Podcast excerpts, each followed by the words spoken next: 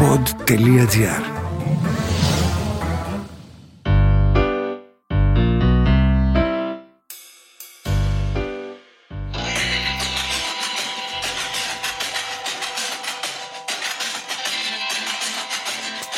Κορίτσι μου, κορίτσι μου, κορίτσι μου.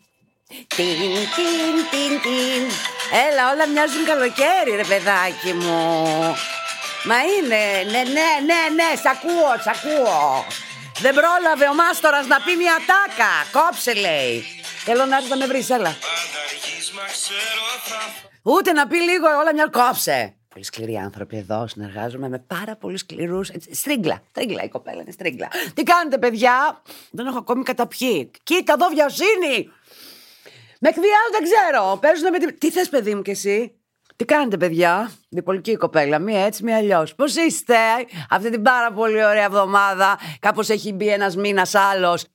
Έχει μπει ένας μήνας άλλος. Σωστά τα λέω. Έχει μπει ένας άλλος μήνας. Τι ωραία, τι καλά. Πλησιάζουμε για Πάσχα. Πλησιάζουμε για καλοκαίρια. Δεν ξέρω τώρα. Τα προβλήματα έρχονται τα καλοκαίρια και δυναμώνουν. Γιατί όπως ξέρετε, το καλοκαίρι τι είναι; Το καλοκαίρι είναι μια περίοδος για έρωτες. Ενώ το χειμώνα τίποτα. έχω θεματάκια εδώ, έχω γραμματάκια, έχω, έχω. Τάξτε μου, τάξτε μου, τι θέλετε να σας πω. Εγώ το καλοκαίρι ανθίζω. Δηλαδή χειροτερεύει η κατάστασή μου. Όχι από ότι πριν ήμουν καλά. Αλλά έτσι έχω μια διάθεση λίγο πιο up, λίγο πιο να βγω έξω. Είμαι τόσο κλεισμένη. Άλλωστε φέτος το χειμώνα εγώ. Πραγματικά είναι, είναι η εφηβεία. Είναι η εφηβεία, εντάξει, την καταλαβαίνω την εφηβεία. Την περνάει και ο γιος μου, αλλά εγώ την περνάω πιο βαριά. Λοιπόν, έχοντας πει όλα αυτά τα σοβαρά, θα ξεκινήσω με το πρώτο μας γράμμα. Λοιπόν, σοβαρό γράμμα λέει αυτό. Μάλιστα. Μαράκι, καλησπέρα. Ονομάζομαι Κωνσταντίνος και είμαι 21 χρονών. Θέλω να σου πω πως παρακολουθώ τακτικά τα podcast σου και σε φοβερή, ευχαριστώ. Αποφάσισα να σου στείλω και εγώ γράμμα, διότι θέλω να θίξω μια θεματική η οποία έχει αρκετά ταμπού χωρίς να υπάρχει λόγος. Αναφέρομαι στο αρχαιότερο επάγγελμα της εξεργασίας και στους παράγοντες οι οποίοι οθούν ένα άτομο εκεί. Όντας gender fluid άτομο, Πάλεψα αρκετά μέσα μου για την ταυτότητα του φίλου μου και ακόμη δεν έχω καταλήξει κάπου. Πιστεύω κανείς δεν μπορεί να σταματήσει την αναζήτηση του εαυτού του. Τον περασμένο χρόνο ζούσα στην Αθήνα, πράγμα που μου ήταν αρκετά δύσκολο να βρω δουλειά εν καιρό καραντίνας, με αποτέλεσμα να καταλήξω στη εξεργασία. Πράγμα που δεν μου ήταν εύκολο και ευχάριστο. Γενικότερα τα έχω βρει μέσα μου. Αλλά ήθελα να ακουστεί αυτό το κομμάτι, γιατί δεν παίρνει αναγνώριση και τα ταμπού δεν πρόκειται να φύγουν ποτέ. Μια ιδεολογία είναι ότι το σώμα του ατόμου το οποίο εργάζεται τη δεδομένη στιγμή ανήκει στον πελάτη, πράγμα που δεν ισχύει. Δυστυχώς οι περισσότεροι αυτό θεωρούν, με αποτέλεσμα να υπάρξουν παραβατικές συμπεριφορές και καθόλου σεβασμός. Το point του μηνύματος που θέλω να περάσω και θέλω να ακουστεί είναι ότι δεν ανήκουμε σε κανέναν, άσχετα από τις επαγγελματικές μας επιλογές, είτε είναι από ανάγκη είτε από επιλογή. Αλληλεγγύη στα άτομα της εξεργασίας. Θα ήθελα αν είσαι OK, να τοποθετηθείς για περισσότερη αναγνώριση και καλή δύναμη. Σε ευχαριστώ. Μάλιστα. Σοκ. Όντως, αυτό, παιδιά, είναι κάτι που δεν μου έχει ξαναέρθει σε γράμμα. Πραγματικά. Να, κάτι καινούριο. Να, να πούμε πράγματα εδώ πέρα τώρα. Ου! Βρε Κωνσταντίνε μου, είσαι 21. Εγώ θέλω να σταθώ στο εξής. Σαφέστατα είναι το αρχαιότερο επάγγελμα, το ξέρουμε όλοι.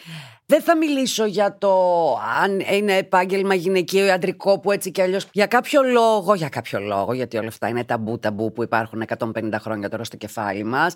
Υπάρχει θηλυκό για το πουτάνα, το λέω το πουτάνα, ε, μην με κοιτάξετε. Για το πουτάνα, γιατί οι γυναίκες, ας πούμε, που κάνουν αυτή τη δουλειά, τις λέμε πουτάνες. Υπάρχει αυτό, δεν υπάρχει. Ε, είναι, και το λέμε και χαμηλά, είναι πόρνη. Γιατί το πουτάνα είναι λιγάκι άλλου τύπου βρισιά. Υπάρχει Υπάρχει ένας αντρικός όρος ή κάποια λέξη; Για το αντίστοιχο, όχι να λοιπόν ένα σεξιστικό θέμα. Σαφέστατα είναι κάτι.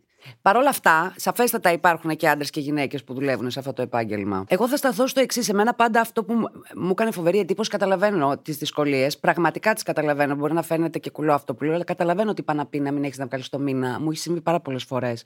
Δεν είναι ότι δουλεύω συνέχεια στη ζωή μου. Καταλαβαίνω πώς είναι να μην έχεις κανέναν ή οι γονείς σου να μην μπορούν να σε στηρίξουν ή το περιβάλλον που μεγάλωσες να είναι, ξέρω εγώ, μπουρδέλο.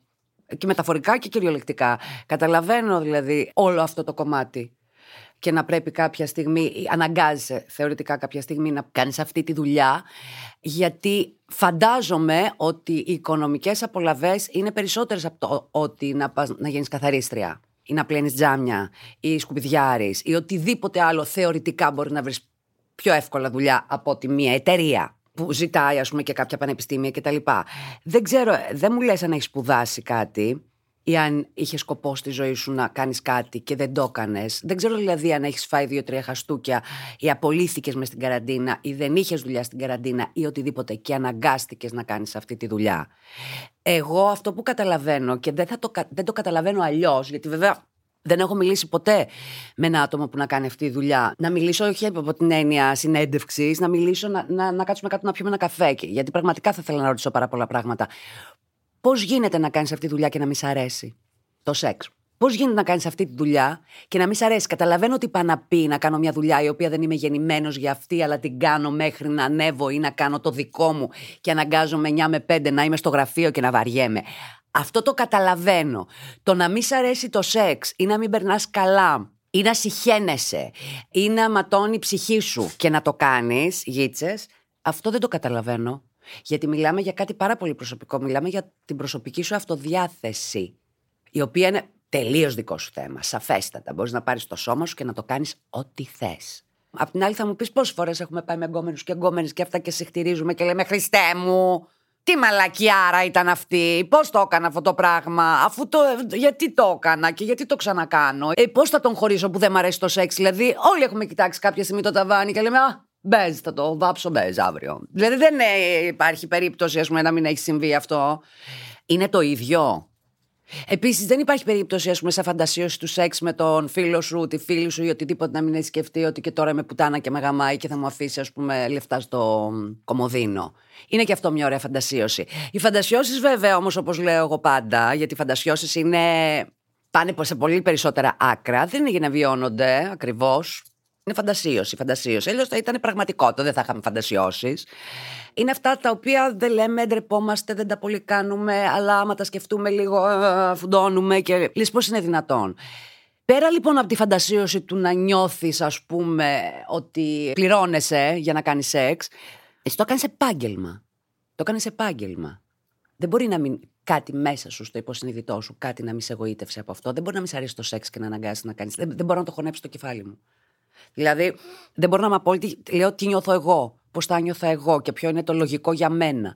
Ε, αν έρθει κάποιος να συζητήσει μαζί μου πάνω σε αυτό το θέμα, ένας άνθρωπος που κάνει αυτή τη δουλειά και να το καταλάβω, πολύ ευχαρίστως. Αλλά θεωρώ ότι δεν μπορείς να κάνεις κάτι για πάρα πολύ καιρό αν δεν σ' αρέσει. Και δεν μιλάω ότι όλοι οι άνθρωποι που κάνουν σεξεργασία γουστάρουν τρελά από το πρωί μέχρι το βράδυ. Δεν λέω αυτό, αλλά λέω ότι οπωσδήποτε κάπου το σεξ ή οι άνθρωποι που γυρίζουν, ας πούμε, ερωτικές ταινίες. Δεν μπορεί να μην τους αρέσει. Δεν, δεν, δηλαδή, αυτό είναι το concept. Πληρώνονται και εκεί. Δεν μπορεί. Δηλαδή, εντάξει, μπορεί να μας κοροϊδεύουν και λίγο οι γυναίκες, αλλά οι άντρες, ας πούμε, βλέπεις ε, εξπερμάτιση. Δηλαδή, ε, ξέρω εγώ. Τώρα, σε αυτή τη δουλειά, αυτό που δεν έχω καταλάβει είναι ότι είναι προσωρινό αυτό. Γιατί μου θίγεις ότι είσαι gender fluid; Gender fluid, καταρχάς, να πούμε ότι είναι. Δεν είσαι σίγουρος, πατάς και εδώ και εκεί, αυτό πάνω κάτω είναι. Αυτό πάνω κάτω είναι. Και εγώ έτσι πιστεύω γιατί δεν είμαι ενήμερη. Πείτε μου. Έχει να κάνει και με αυτό, θεωρείς περισσότερο; Δηλαδή, δοκιμάζεις και διάφορα. Λέω εγώ τώρα, ρωτάω. Σαφέστατα το σώμα είναι δικό σου. Δηλαδή, σαφέστατα δεν μπορεί να πει κανεί. Ποιος το λέει αυτό, ότι το σώμα ανήκει στον πελάτη; Όλοι έχουμε κάνει σεξ. Άντρες, γυναίκες. Σε ποια φάση νιώθεις ότι το σώμα δεν είναι δικό μου και είναι του αλλού; Όχι στο διαθέτω να κάνουμε κοινή συνενέση κάποια πράγματα. Κοινή συνενέση από τη στιγμή που είναι κοινή συνενέση ερωτική πράξη, δεν είναι πάρ το σώμα μου και κάτω τι θέλεις. Είναι κοινή συνενέση. Ενώ το σώμα σου ανήκει. Μπορεί να είναι πάρ το σώμα μου και κάτω ό,τι θέλεις εντός εισαγωγικών, υπό την έννοια ότι πάνω στο σεξ και πάνω στην ερωτική πράξη μας έρχονται διάφορα, εν πάση περιπτώσει. Το ανοίγεις το ρημάδι αυτό το στόμα και λες ό,τι θες. Αυτό δεν είναι ρεαλιστικό. Δηλαδή, οι συζητήσεις και κουβέντες που ακούγονται πάνω στο σεξ δεν έχουν να κάνουν με ρεαλισμό. Αν τις ακούσει κάποιος απ' έξω, θα γελάσει. Εκείνη την ώρα είναι. Είναι μόνο για εκείνη την ώρα. Λέγονται τα περισσότερα πράγματα τα οποία μπορεί μετά να πεις Τι είπα, σιγά καλέ. Ποτέ δεν θα το έκανα αυτό, ξέρω εγώ τι. Οπότε Σαφέστατα δεν νομίζω να υπάρχει τέτοια αίσθηση. Αν νιώθεις κάτι τέτοιο, είναι επειδή κάποιος πελάτης, ας πούμε, μπορεί να θέλει κάτι που εσύ δεν είσαι διατεθειμένος να δώσεις. Ή μπορεί να του βγει μια άγρια συμπεριφορά. Οι περισσότεροι άνθρωποι που κάνουν και αυτό μπορεί να έχουν και κρυφές ζωές και οτιδήποτε, που ένα πάρα πολύ μεγάλο ποσοστό και βγάζουν τη βία τους και το θυμό τους για αυτό που τους συμβαίνει. Γιατί όταν ε, έχεις ένα γάμο και δύο-τρία παιδιά και ξαφνικά ψάχνεις αγόρια, ας πούμε, 20 και 25 χρονών να κάνεις σεξ, πάει να πει ότι κάτι πάει πάρα πολύ λάθος μέσα σου. Και αυτό το πράγμα μπορεί να βγει σε απόγνωση, σε βία, σε θυμό, σε κλάμα, σε ξύλο. Όχι από αυτό το καλό που λέμε. Αυτό ναι. Αλλά νομίζω ότι δεν είναι αυτό το πρόβλημά σου. Δεν είναι αυτό το πρόβλημά σου. Ότι Κωνσταντίνε, εγώ θα ήθελα να σκεφτείς λιγάκι τι είναι αυτό που ψάχνεις και θες. Γιατί 21 χρονών, χωρίς να ξέρουμε, δεν μπορεί να μην έχεις σπουδάσει κάτι, δεν μπορεί να μην θέλεις να κάνεις κάτι στη ζωή σου. Εγώ νομίζω ότι ψάχνεις αγάπη, έρωτα, κάτι ψάχνεις. Κάτι ψάχνεις, Κωνσταντίνε μου, σκέψου τι ψάχνεις, γιατί το γράμμα είναι πολύ συγκεκριμένο και πολύ σαφές και τα λοιπά και νομίζω ότι δεν βλέπω ποιο είναι το πρόβλημα. Δεν μας το λες. Θες να το ξανασκεφτείς και να μου στείλεις και κάτι άλλο. Λέω εγώ τώρα, σαν μικρή μαγισούλα που είμαι. Άμα είναι αυτή η επιλογή σου, καλά κάνει και είναι η επιλογή σου. Και καμάρι σου και ε, γούστο και αυτό σου. δηλαδή, πραγματικά. Σε ποιον πρέπει να εξηγήσεις; Σε ποιον και γιατί; Εδώ υπάρχουν άνθρωποι που το κάνουν εφόρου ζωής αυτό. Εφόρου ζωής και όχι με αυτή την επίφαση. Αν καταλαβαίνεις τι εννοώ. Έτσι είναι τα πράγματα. Αγόρι μου, ό,τι νιώθεις εσύ καλύτερα για τον εαυτό σου, δεν είναι ανάγκη να απολογίσει για αυτό που κάνεις σε κανέναν. Το σώμα μας είναι δικό μας. Έχουμε δικαίωμα στην προσωπική αυτοδιάθεση. Θα το λέω και θα το ξαναλέω. Απολογισμός, δεν μπορώ να απολογηθώ σε κανέναν για τίποτα. Τίποτα. Αλλά αν καταλάβεις πραγματικά ποιο είναι το θέμα σου και μου στείλεις γράμμα, να μου το στείλεις. Εγώ εδώ, εγώ είμαι εξάγρυπνη. Εγώ θυμάμαι. Και φεύγω από τον Κωνσταντίνο και πάω αλλού. Σχέσεις μετά από φιλομετάβαση. Να τα και τα σοβαρά. Μαρία, μου δηλώνω εγωιτευμένο. Α με πούμε Γιώργο, μιας και έτσι θα με βγάζανε αν γεννιόμουν αγόρι. Δεν γεννήθηκα, αλλά έγινα μετά. Ναι, είμαι στη διαδικασία φιλομετάβασης και είμαι 23. Χώρισα με την πρώην μου πριν από 6 μήνες. Ήταν μια πολύ όμορφη σχέση που κράτησε 4 χρόνια και διακόπηκε επειδή ήμασταν δύο διαφορετικοί άνθρωποι πια. Και επειδή ο έρωτας μας αποχαιρέτησε εδώ και καιρό, μάλιστα. Βγαίνοντας από αυτή τη σχέση, έρχομαι αντιμέτωπος με ένα μεγάλο πρόβλημα. Νιώθω ότι ελάχιστες γυναίκες θα έκαναν κάτι μαζί μου, μαθαίνοντας την ταυτότητά μου. Δεν έχω προχωρήσει σε κάποιο χειρουργείο ακόμα, αλλά πέραν αυτού δεν διαφέρω από οποιονδήποτε άλλον άντρα, τουλάχιστον στην όψη. Πιστεύω ότι για να βρω αυτή τη γυναίκα θα πληγωθώ πρώτα πολλές φορές και δεν ξέρω αν η καρδιά μου θα το αντέξει αυτό, μιας και η πρώην μου ήταν και η πρώτη μου στα πάντα. Φαντάζομαι ότι αυτό είναι ένα πρόβλημα που δεν το έχει ξαναδεί πολλές φορές και θα χαρώ πολύ να ακούσω την άποψή σου. Ευχαριστώ. Τα podcast σου είναι μια πανέμορφη απόσπαση από την καθημερινότητά μου. Εγώ θέλω να καταλάβω. Εγώ θα κάνω και ερωτήσεις, σαν να πρόκειται να μου δώσει την απάντηση. Έτσι, τελείως τρελή κοπέλα. Γεννήθηκες κορίτσι. Οπότε η σχέση σου με το κορίτσι αυτό ήταν, ας πούμε, μία λεσβιακή σχέση, φαντάζομαι, έτσι. Και στην πορεία εσύ κατάλαβες ότι δεν είσαι γκέι απλά και άρχισες να κάνεις τη φιλομετάβαση. Δεν αναφέρονται γονείς κάπου εδώ. Θέλω να πιστεύω και φαντάζομαι ότι κάπως υπάρχει μια υποστήριξη και οικονομική και ψυχολογική γιατί είναι πάρα πολύ σοβαρό αυτό που κάνεις. Θεωρώ ότι χρειάζεται σοβαρή δηλαδή ψυχολογική υποστήριξη και αν δεν το έχουν πει και από το νοσοκομείο και από την κλινική δεν ξέρω. Αν δεν υπάρχει μες στο πρόγραμμα το αποκλείω πρέπει να κάνεις οπωσδήποτε. Άρα αυτή τη στιγμή εσύ έχεις πάρει τις ορμόνες σου ε, στην όψη μιας άντρας, αλλά έχεις γυναικείο, έχεις δύο δηλαδή. Αυτό καταλαβαίνω. Και έχεις βγάλει και στήθος φαντάζομαι. Έχεις δει την ταινία Boys Don't Cry? Είχε πάρει Όσκαρ, νομίζω ήταν το 2005. Είχα γεννήσει τώρα εγώ, δεν θυμάμαι κιόλας. Που είναι αληθινή ιστορία με τον Brandon Tina. Brandon Tina, Tina Brandon. Είναι μια συγκλονιστική ταινία, φαντάζομαι ότι θα την έχεις δει, που πρωταγωνιστεί και πήρε και το Όσκαρ η Hillary Swank. Ναι, ναι, Boys Don't Cry. 1999. Δέστη, παιδί μου, αγέννητο θα ήταν το παιδί αυτό, ναι. 1999 λοιπόν. Από οδηγήσει ακούω ότι τότε ήταν πολύ καλή αυτή η ταινία. Εν πάση περιπτώσει, αυτή η Χίλαρη Σουάνγκ πήρε και το Όσκαρ. Και έκανε ένα κορίτσι ουσιαστικά που εμφανιζόταν πόζαρε ως αγόρι. Και πραγματικά είχε και μια απίστευτη ερωτική σχέση με μια κοπέλα κτλ. Μέχρι που να ανακαλύψαμε, δεν είχε καλό τέλος. Είναι αληθινή ιστορία. Πολλές συζητήσεις και ιστορίες πάνω σε αυτό το ζήτημα, γιατί και τότε φαντάσου που δεν είναι του 99 ιστορία, είναι πολύ πιο παλιά και κάπου στην Αμερική, Hillbillies ας πούμε, η προκατάληψη και τι του κάνανε αυτού του παιδιού, ας πούμε. Και δεν, δεν υπήρχε γνώση πάνω στη φιλομετάβαση τόσο έντονη, ας πούμε, και τι πάει να πει να νιώθω ότι είμαι άντρας. Γιατί αυτό συστηνόταν κανονικά ως άντρας. Δεν έχει τίποτα γυναικείο να νιώσει πάνω του. Έβαζε κάποια σκάλτσες, έβαζε εδώ πέρα γάζες για το στήθος, αλλά πραγματικά και συμπεριφορικά άντρας. Όταν λοιπόν είδαμε την ταινία τότε, εμείς ψιλοερωτευτήκαμε τη Χιλέρη Σουάνγκ, σε πληροφορώ.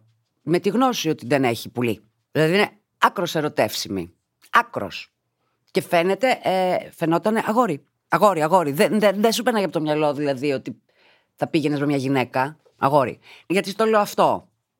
Μην έχεις αυτή την ανασφάλεια, αλλά αυτό πρέπει να το πεις καλησπέρα, γεια σας, Γιώργος, αυτό και αυτό. Μην βγει παρακάτω. Γιατί είναι σοβαρό το σοκ. Είναι σοβαρό το σοκ. Ενός ανθρώπου που γνωρίζει κάποιον άλλον και έρχεται κοντά και τον ενδιαφέρει και λέει αού και μπορεί να πέσει και ένα φιλί ή ένα αυτό και να μην έχεις δείξει την ταυτότητά σου αμέσως. Και όταν λέω αμέσως, εντάξει, υπερβολή μου, χαίρομαι πολύ Γιώργος, είμαι σε φιλομετάβαση, όχι τόσο αμέσως. Ή ένα τσικ πιο κάτω, δικαίωμα. Γιατί αυτό πραγματικά είναι σοκαριστικό, όπως και το ανάποδο. Γυναίκα και στο γδύσιμο έχει αντρικό όργανο. Είναι σοκαριστικό. Δεν ξέρω ποιο από τα δύο είναι πιο σοκαριστικό, να σου πω την αλήθεια. Πιο σύνηθες είναι το γυναίκα να σου γδυθεί και να βγει αντρικό όργανο από ό,τι ξέρω. Αλλά. άλλες ταινίες κι αυτέ. Αλλά αν σκέφτεσαι σοβαρά και δεν είναι ένα σεξ μόνο ή οτιδήποτε, πρέπει οπωσδήποτε να δηλώσεις τι είσαι, πώς ποιος είσαι, τι κάνεις, πώς, τι και γιατί. Σαφέστατα είναι πάρα πολύ πληγωτικό να σου πει. Όπα. Ευχαριστώ, χάρηκα που σε γνώρισα, τα λέγαμε. Βέβαια. Οπότε όσο πιο γρήγορα το κάνεις αυτό, τόσο λιγότερο ήταν η χλαπάτσα που θα φας. Μπορεί και όχι, μπορεί να είσαι πολύ τυχερός, αλλά είναι, είναι σίγουρο ότι θα φας απογοήτευση από αυτό. Είναι σίγουρο. Δεν ξέρω αν θα βοηθήσει το γεγονός όταν ολοκληρωθεί όλη αυτή η διαδικασία. Δεν ξέρω πόσο καιρό παίρνει. Δεν ξέρω πώς είναι μετά. Δεν ξέρω τη λειτουργικότητα του οργάνου επίσης. Δεν φαντάζομαι ότι κάνεις μια τέτοια επέμβαση για ψυχολογικούς λόγους μόνο. Φαντάζομαι ότι είναι λειτουργικό το όργανο. Επίσης, κάπου έβλεπε ένα ντοκιμαντέρ και άκουσα ότι οι νευρικές απολύξεις που έχουμε στα γενετικά μας όργανα στις γυναίκες είναι τόσες πολλές Μα τόσες πολλές που είναι οι ίδιες περίπου, δηλαδή δεν είναι κάτι διαφορετικό το γυναικείο από το αντρικό όργανο. Ακούγεται περίεργο τώρα πώ το λέω, αλλά τα έλεγε πολύ ωραία το ντοκιμαντέρ. Δηλαδή, στη φάση κοιλιά, μέχρι να, να διαφοροποιηθούν ας πούμε, τα φύλλα, να γίνει η κορίτσι ή η αγόρι, στο σημείο λίγο πριν τη διαφοροποίηση είναι δύο ίδια πράγματα. Από τα ίδια πράγματα το ένα γίνεται έτσι και το άλλο μπαίνει μέσα. Καταλαβαίνεις, θέλω να σου πω ότι δηλαδή νιώθω ότι και στην φιλομετάβαση και μετά την επέμβαση τα νεύρα είναι ίδια. Δηλαδή η αίσθηση θα είναι ίδια. Έτσι πιστεύω. Έτσι πιστεύω και πιστεύω και πολύ ότι έχει προχωρήσει αυτό το πράγμα, δηλαδή σε φοβερά ύψη. Αλλά όπως και να έχει, αν θεωρείς ότι αν έχεις αντρικό μόριο, ας πούμε, θα πληγωθείς λιγότερο, το πλήγωμα είναι ίδιο. Γιατί επίσης θα πρέπει να το δηλώσεις. Επίσης θα πρέπει να το δηλώσεις. Επίσης, όταν βλέπεις έναν άνθρωπο και τον ερωτεύεσαι και σου λέει ότι ξέρεις ξαφνικά δεν έχω ε, αντρικό, αλλά έχω γυναικείο, μετά είναι. Εσύ είσαι πολύ καθαρός. Είναι σε αυτόν. Στον άλλον άνθρωπο, στο κορίτσι αυτό. Τι ερωτεύεται ακριβώς; Μπορεί να το φέρει στο μυαλό της αλλιώς; Είναι πολύ περίεργο. Είναι πάρα πολύ περίεργο. Δεν μου έχει τύχει κάτι τέτοιο για να σου πω να και κάτι που δεν μου έχει τύχει. Δεν μου έχει τύχει κάτι τέτοιο. Αλλά εγώ, επειδή ερωτεύομαι τον άνθρωπο, δεν μπορώ να σου πω με τα βεβαιότητας πώς θα λειτουργούσα. Πραγματικά δεν το ξέρω. Είναι σοκαριστικό. Είναι σοκαριστικό. Το λέω τώρα εγώ απ' έξω που θα ακούσω μια τέτοια ιστορία. Είναι σοκαριστικό και θέλει και μεγάλη. πολύ θάρρος από μεριά σου για να μπορέσεις να βγεις εκεί έξω και να πεις Γεια. Να πάω σε ένα μπαρ που πια μπορούμε και να πούμε Γεια, πώς σε λένε, είμαι ο Γιώργος. Δηλαδή, εγώ δεν ξέρω. Δεν δεν, πραγματικά δεν ξέρω τι να σου πω. Να σου πω μπράβο τι ωραία που θα βρεις τον εαυτό σου. Ξέρω που έχω δει πάρα πολύ ντοκιμαντέρ με φιλομεταβάσεις και βλέπω τη χαρά των ανθρώπων. Πραγματικά είναι. Δηλαδή, πραγματικά είναι σοβαρό. Είναι σοβαρό, γιατί αυτό που λες στο σώμα μου δεν μου ανήκει, δεν, δεν είμαι. Αυτή, δεν μπορεί να το καταλάβει κανένας απ' έξω από το χορό, παιδί μου. Κανένας δεν μπορεί να το καταλάβει. Αγάπη μου, θα έκλεγες στη ζωή σου έτσι κι αλλιώς. Είτε γεννιώσουν κανονικός άντρας, είτε ήσουν ένα κορίτσι και έμενες κορίτσι, είτε στη φιλομετάβασή σου. Είτε σε όποια φάση θα πληγωθείς για οποιονδήποτε λόγο. Αυτό δεν θα το γλίτωνες. Ούτε τώρα θα το γλιτώσεις έτσι κι αλλιώς. Έτσι κι αλλιώς. Δεν έχω να σου πω κάποια σοφία πραγματικά.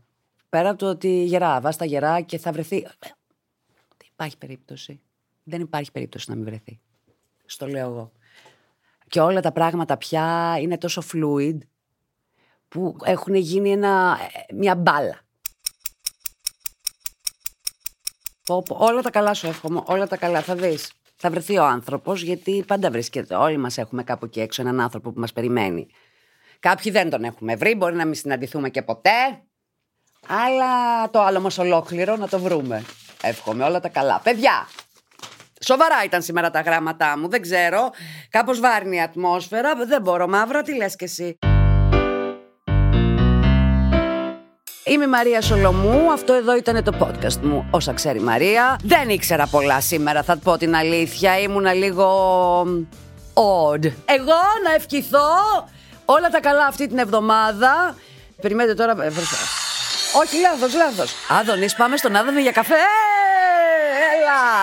Ξαφνικά είμαι. Ο... Παιδιά, συγγνώμη. Έλα! Δεν ξέρω, παιδιά, κάπως έχει ανοίξει η όρεξή μου και η διάθεσή μου τώρα που μπαίνει λίγο καλοκαιράκι και έχει κάποια ζέστη. Θα μου πεις, κυρία, όλο το χειμώνα με φανελάκι κυκλοφορείς. Ναι, έχετε δίκιο, έτσι είμαι εγώ. Καλοκαιρινή μόνιμα. Θα σε πάντα εδώ. Ναι, ναι, με καταπιέζουν εδώ μέσα, με καταπιέζουν. Έχω να πω κι άλλα, ε. Λοιπόν, θέλετε να ακούσετε podcast, να ακούσετε και podcast. Θέλετε να μπείτε στην πλατφόρμα pod.gr. Για μπείτε και πατήστε, πηγαίνετε εκεί πέρα εκείνο το ωραίο κουμπί που λέει στείλτε γράμμα στη Μαρία και στείλτε μου το γράμμα σας. Θέλω κι άλλα γράμματα που να μην μου έχουν ξανάρθει. Να, σήμερα τι ωραία που δύο γράμματα δεν τα είχαμε ξαναδεί στη ζωή. Στείλτε μου κάτι έτσι, τώρα που ζεσταίνει και ο καιρός, έτσι λίγο καυτό. Θέλω, λέω, λίγο καυτά γράμματα να έχω. Αν θέλετε να ακούσετε podcast, μπορείτε να μπείτε και στο κινητό σας. Στο Google Podcast στο Apple Podcast, στο Spotify, όποια άλλη εφαρμογή podcast έχετε στο κινητό σας, μπείτε, κατεβάστε, ακούστε με εκεί πέρα γιατί τώρα αρχίζουν Κοπέλα, θέλει να πιει και το νερό μου. Τι θα γίνει, μαύρα; Τώρα που πιάνουν ζέστες και πάτε όλοι γυμναστήριο, τι θα κάνετε, παιδιά; Δεν θα ακούτε ένα podcast. Θα ακούμε ένα podcast. Στείλτε τα γράμματά σας. Ε, Βεβαίως. Παιδιά, υπάρχουν εκεί έξω άνθρωποι ακόμη που μάλλον είναι από άλλο πλανήτη, φαντάζομαι. Δεν μπορεί να είμαστε στον ίδιο πλανήτη που με ρωτάνε πού είναι στείλω γράμμα. Δεν γίνεται, παιδιά. Παιδιά. Δεν γίνεται. Δεν γίνεται να μην έχετε καταλάβει που στέλνετε τα γράμματά σας. Δεν τρελαθώ. Μου έχει φύγει η γλώσσα. Έχει μαλλιάσει η γλώσσα μου το λέω. Μαρία Σολομού, κάτω παύλα official είναι το Instagram. Το λύσαμε αυτό. Πάμε τώρα στο mail. Μαρία.σολομού, παπάκι.gr. Μου ακούγεται ξένο από μένα, δεν θέλω να μην το ξαναπεί ποτέ. Τι αμνήσει, ξέρεις τι γίνεται από μια ηλικία και μετά νομίζω, από τα 20 δηλαδή που είμαι τώρα, αρχίζει η μνήμη και. και εγώ θα συνεχίσω. Μοιάζουν με ένα τίποτα και κυκλοφορούν ανύποπτα. Είσαι η Μάλιστα. Ο καφές. Και τα Ε, και ξαφνικά λουλούδια. Γρά, έλα. Πάμε. Ω, Θεέ μου. Pod.gr. Το καλό να ακούγεται.